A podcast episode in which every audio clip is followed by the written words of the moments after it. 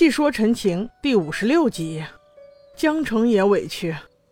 江城见魏无羡直到现在还想隐瞒剖丹的事，他又生气又心痛，气的是魏无羡做了好事又不说，显得自己很伟大的样子。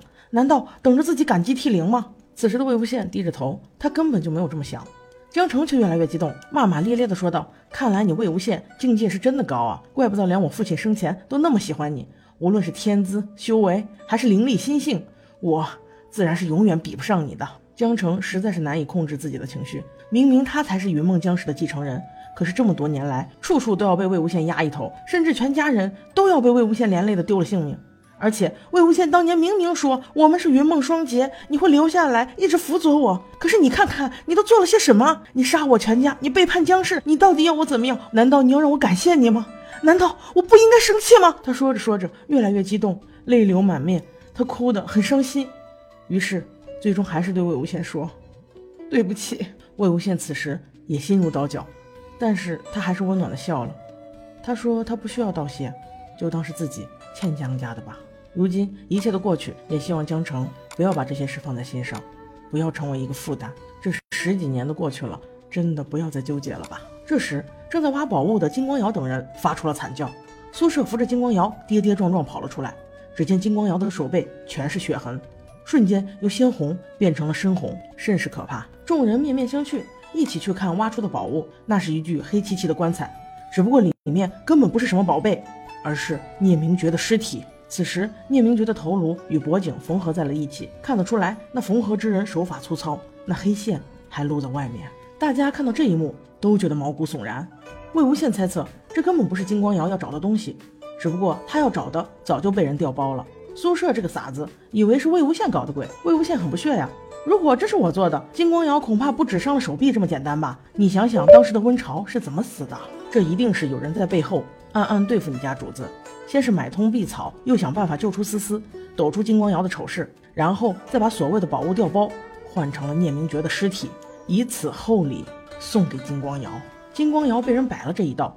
他恨恨地把魏无羡等人的手都捆上，然后让苏舍取药疗伤。苏舍在擦药的时候，不小心露出了衣服下的肌肤，那密密麻麻的孔洞，正是千疮百孔咒的反噬痕迹。魏无羡等人大吃一惊，真是踏破铁鞋无觅处，得来全不费工夫。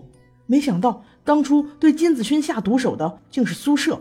也就是金光瑶，蓝曦臣痛心疾首地质问金光瑶，而此刻江城更加愤怒地在挣扎。如果不是金光瑶指使苏舍给金子勋下咒，那穷奇道就不会出现劫杀，那后面所有的事情都不可能发生。魏无羡也很不理解，我他喵的和你无怨无仇，你为什么要如此设计，栽赃嫁祸？金光瑶却厚颜无耻地笑着，这世上的人本来最初都是无冤无仇的，总要有人先刺出第一刀的。仇恨这才开始啊！苏舍也按捺不住，他是心甘情愿跟随金光瑶的，因为他一向看不惯世家子弟清冷孤傲那副模样。他总觉得自己不过是出身寒微，就得一辈子低人一等吗？只有仙都对他另眼相看，所以他感恩戴德，这一辈子心甘情愿的跟着金光瑶。蓝忘机不屑的冷冷开口：“像你这种人，背信弃义，无论出身如何，云深不知处都不会容忍。”金光瑶见魏无羡一副委屈的样子，他狰狞的笑着走了过来，厚着脸皮狡辩。就算我自己当初没有栽赃你，就凭你魏无羡恣意妄为的风格，早晚也成众矢之的，被围剿也是必然的。魏无羡气的是咬牙切齿，江澄也是脸色铁青，怒骂金光瑶成吉之子。这句话是金光瑶的逆鳞。金光瑶语气加重，不怀好意的提醒道：“参与讨伐夷陵老祖魏无羡的，难道没有你吗？你又有什么资格在这里吹胡子瞪眼睛？魏无羡如今这番下场，难道你江澄没有责任？”魏无羡见金光瑶不知悔改，便故意提起死去的聂明觉。这时，窗外雷声大作，映得棺材里的聂明觉脸色惨白，更加骇人。魏无羡虽然没有陈情在手，但是他吹着口哨，便能操纵金光瑶怀中藏着的半块阴虎符。顿时，阵阵黑气腾空而起。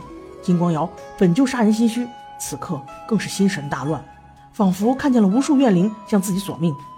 最后，金光瑶狠下心来，咬破舌尖，口吐鲜血，这才破了黑气，恢复了些神智。他晃晃悠悠地站起来，感叹。夷陵老祖果然厉害，仅凭口哨就能操纵阴虎符。这时，蓝曦臣和蓝忘机都恢复了些灵力，二人配合，不但挟制住了金光瑶，而且还伤了苏舍。金光瑶无奈之下，只好交出那半块阴虎符。在魏无羡的逼问下，金光瑶无法再继续狡辩。其实他在不敬事就开始跟薛洋合作了，谁知他们两人倾力合作，也只做出了半块阴虎符。当时他还很疑惑，魏无羡到底是从哪弄的阴铁。当他得知魏无羡是从屠戮玄武体内意外拿到的阴铁剑时，这才恍然大悟。蓝曦臣用剑抵住金光瑶的脖子，他对金光瑶大失所望。令所有人意外的是，金光瑶竟然没有骨气的跪下认错，祈求西城哥哥放自己一条生路吧。